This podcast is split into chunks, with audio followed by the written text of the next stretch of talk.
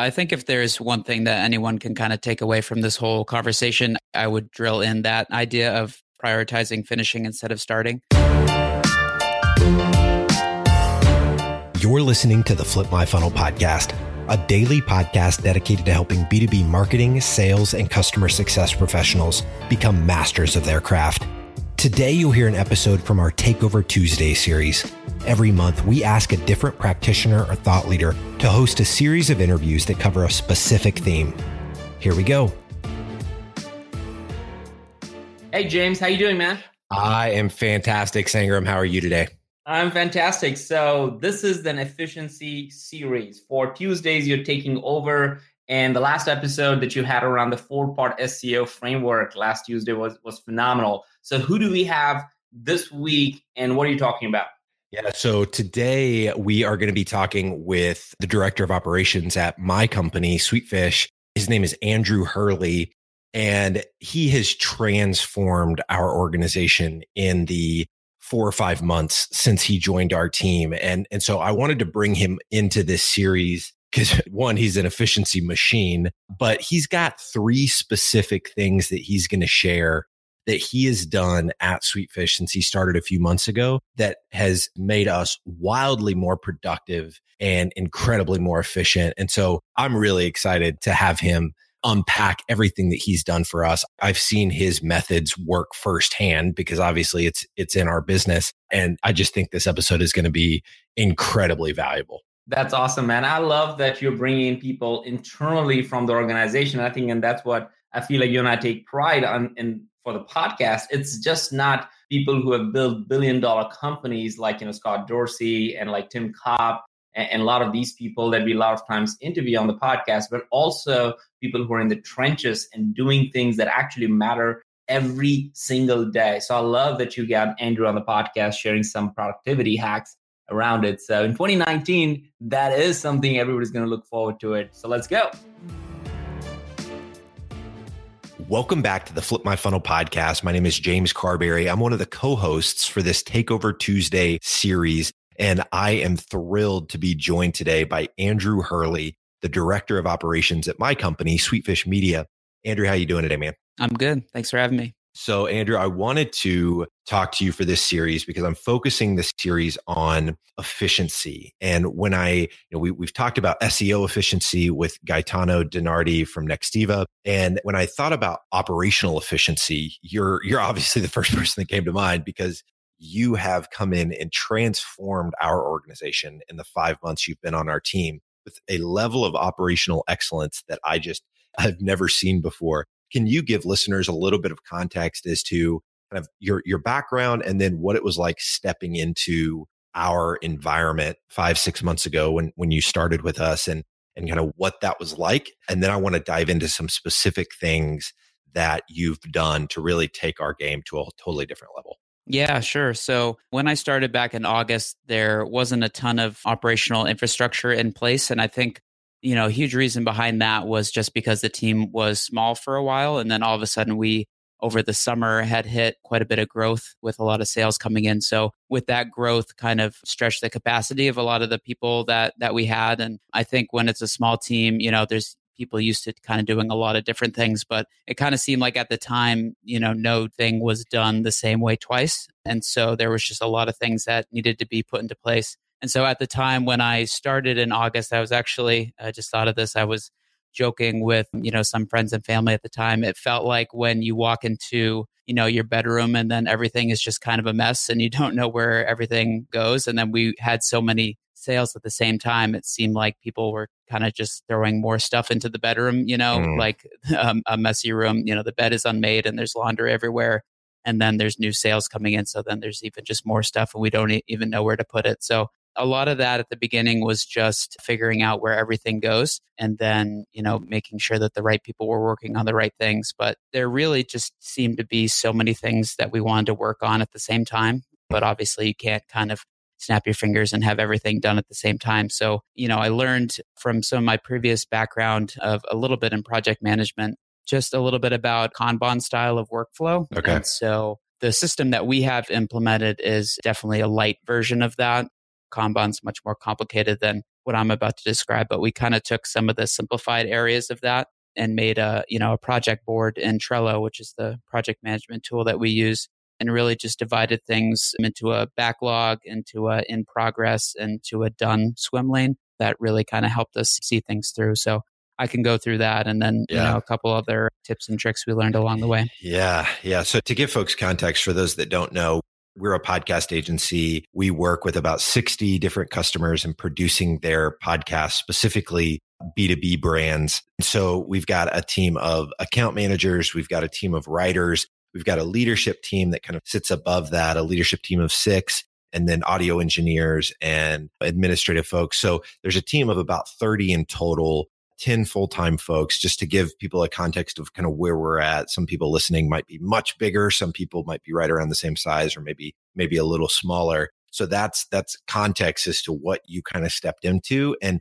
even us being a very small business it was still like walking into an incredibly messy bedroom and we're the nature of what we do it's client services. So that in and of itself it's not SaaS like I know a lot of folks listening to this are in SaaS businesses, but client services made it even messier because now it's like we're inviting people into our mess and you coming in and being able to execute some of these things that we're going to talk about. I feel like we are in a wildly tidy bedroom as of mm-hmm. today, as we're recording this in December, just a few months after you've joined the team. But the first thing that I want to talk about with you is this idea of only working on two to three projects at a time. You had alluded to this earlier, but there's no shortage of ideas here. It seems like every leadership team call we're on, there's four or five new ideas, new initiatives that, that get brought up. Can you talk to us about the importance of only working on two to three projects at a time? Yeah, absolutely. So I think that really helps us all to focus and prioritize what needs to get done. I think, you know, like we've just talked about, there's no shortage of things that we'd like to kind of snap our fingers and and have done. And it's also easy to kind of get distracted by the shiniest new idea um, without kind yep. of seeing through what we're working on at the time. But when we only focus on two to three things at a time, we actually are able to see progress and we're able to see things through. And then also with our other team members, I think it helps us to show them that we're serious about the projects that we're working on and the new changes and initiatives. You know, we're not going to change with the seasons and, you know, get distracted by anything new that comes in. But it really just helps us to to be able to focus on those things and also, if you implement too many changes at the same time and kind of start, you know, five, six different changes at the same time, it really, people need time to adapt to some of this change. So, even with our account management team, you know, we are kind of have a drip of changes that we're working on, you know, over the next few months. And If I were to implement those all, you know, on this upcoming call that we have with everybody in a couple weeks, I think they would just be overwhelmed by the amount of change. So by really focusing on two to three things at a time, you're able to get done what you need to get done, but then also, you know, give some people some time to uh, actually adjust to that change. Yeah. I love that you mentioned that part about giving confidence to your team that you're not just throwing every new fad or every new idea their way. You're staying consistent by having that focus on two to three things at a time, th- big rocks or initiatives or whatever you want to call it internally by staying focused on those things for a, you know, set of time. Maybe it's, maybe it's a month, two months, whatever it is, having structure around how you roll out changes, process changes, different organizational things that you're doing. Just like you said, it gives your team that confidence that they're not just chasing down every, every little thing. And by having that credibility and trust from your team, they're now going to be much more likely to buy in to the next initiative that you start to push because you actually saw that initiative through until it was, you know, had been ingrained as a habit within everybody in the team. And so I was just talking with our director of customer experience, Ryan, yesterday about this idea and he was kind of feeling overwhelmed because there's all these ideas. And, and we talked about this exact thing of hone it down, like think of two to three things for that particular month that you're going to focus on you're talking about those things on Slack on a regular basis. You're talking about those things in your one on ones. You're talking about that in the all hands meeting that we're doing. And so by having that focus, I think it just makes everybody's life easier, not just the account managers, writers, the, the folks that are executing the service, but it also makes the lives of our leadership team easier, folks that are kind of holding people accountable to these changes and rolling these changes out. So I love that you touched on this. The second piece that we're going to talk about, something that I've learned a ton from you since you've stepped on, Andrew, is to prioritize finishing instead of starting. This is uh, obviously closely related to the first point of only working on two to three projects at a time, but elaborate a bit on this idea of prioritizing finishing over starting. Yeah, I think if there's one thing that anyone can kind of take away from this whole conversation, I, I would drill in that idea of prioritizing finishing instead of starting. So, this is something that I've really learned a lot about in the past year. And I think the number one question you can ask yourself every day is, What can I finish today? So, mm. that's a big thing that I, I try to ask myself. What that gives me is just a huge sense of accomplishment for the day. You can really feel like you are just spinning your wheels and not getting a, a lot done especially if you're working on five or six projects at the same time and each of them are kind of inching along a little bit. You know, it's like the same kind of thing if you are reading five or six books at the same time, you know, you're making a little bit of progress in one each day, but usually feel a lot more, you know, accomplished when you actually finish one of those. So um, I use the same, you know, methodology when it comes to working on these projects. I try to just see what I can finish for the day, and it, whatever's kind of closest to the finish line. If I can move it, you know, closer in that day, then that you know helps me feel a, a pretty big sense of accomplishment there.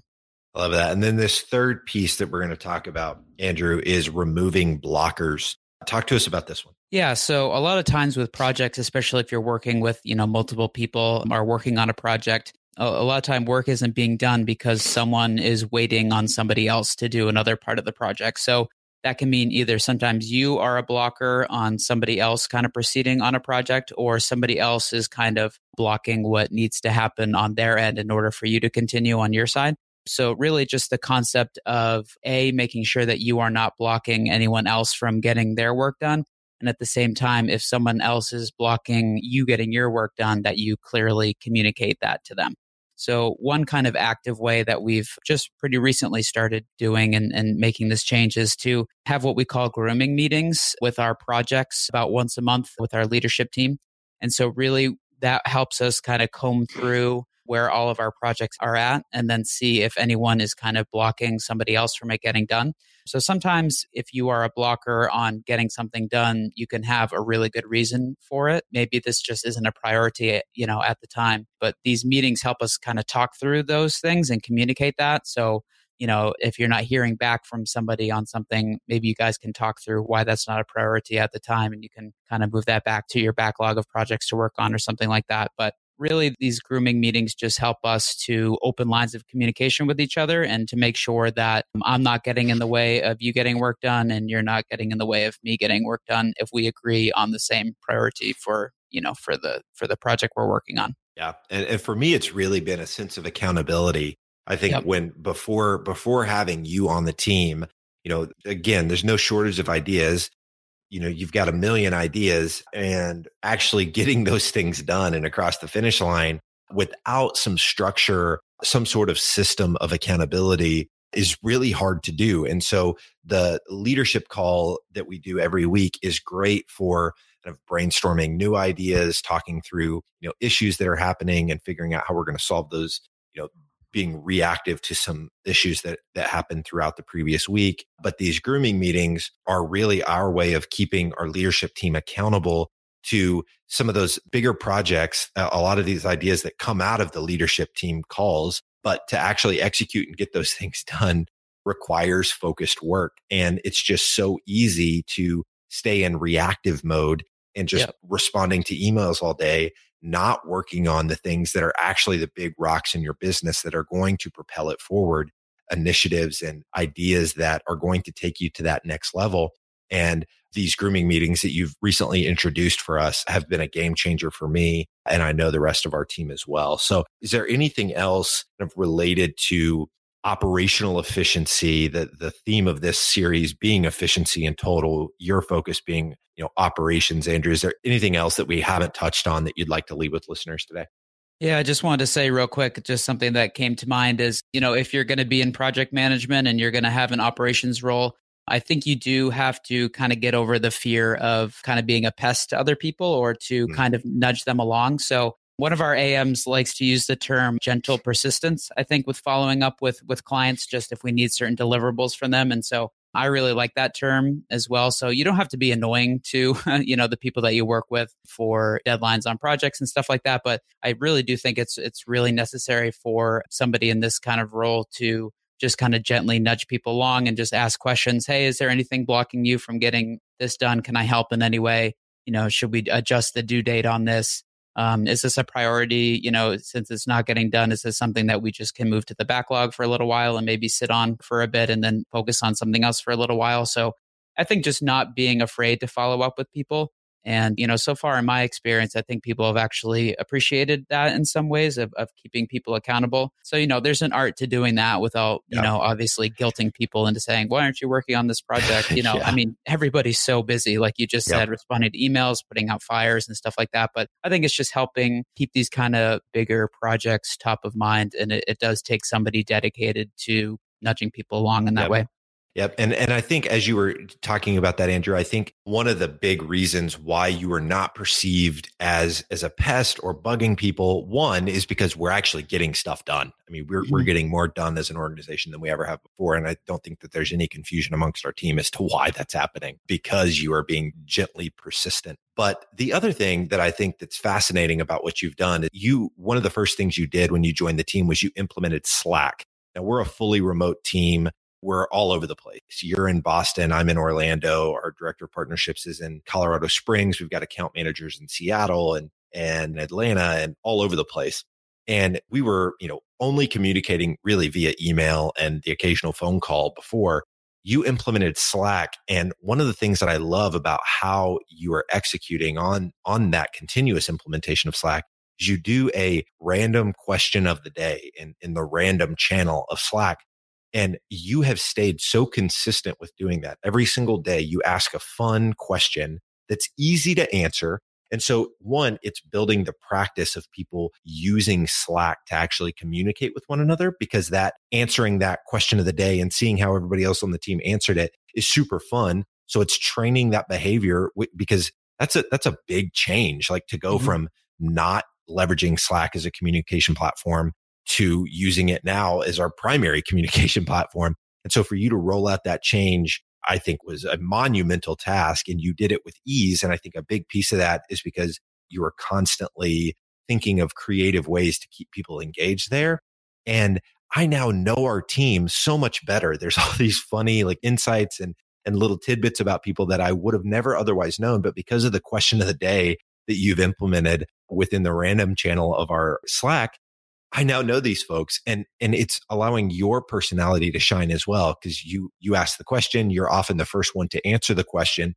And by showing a side of yourself that just isn't all operational excellence and getting things across the finish line, you're human. You love Dave right. Matthews. Like you're you're talking about your favorite food and like, oh man, stop talking about cake. It's it's you know, it's making me want cake. And by showing the human side of who you are, I think it makes people much more receptive whenever you have to be gently persistent to get a particular initiative across the finish line. And so I think that's as you were talking through it, I was like, man, that's that's a part of your secret sauce. I think that I really hope listeners can take something away from because it's been phenomenal to witness. So Andrew, thank you so much for your time today, for talking to us about operational efficiency, really operational excellence. For you, the listener, thank you so much for being a part of the Flip My Funnel community. We appreciate it more than you know. And as Sangram always says, without a community, you're simply a commodity. Thank you so much. You've been listening to the Flip My Funnel podcast. To make sure that you never miss an episode, subscribe to the show in your favorite podcast player. If you have an iPhone, we'd love for you to open the Apple Podcasts app and leave a review. Thank you so much for listening. Until next time.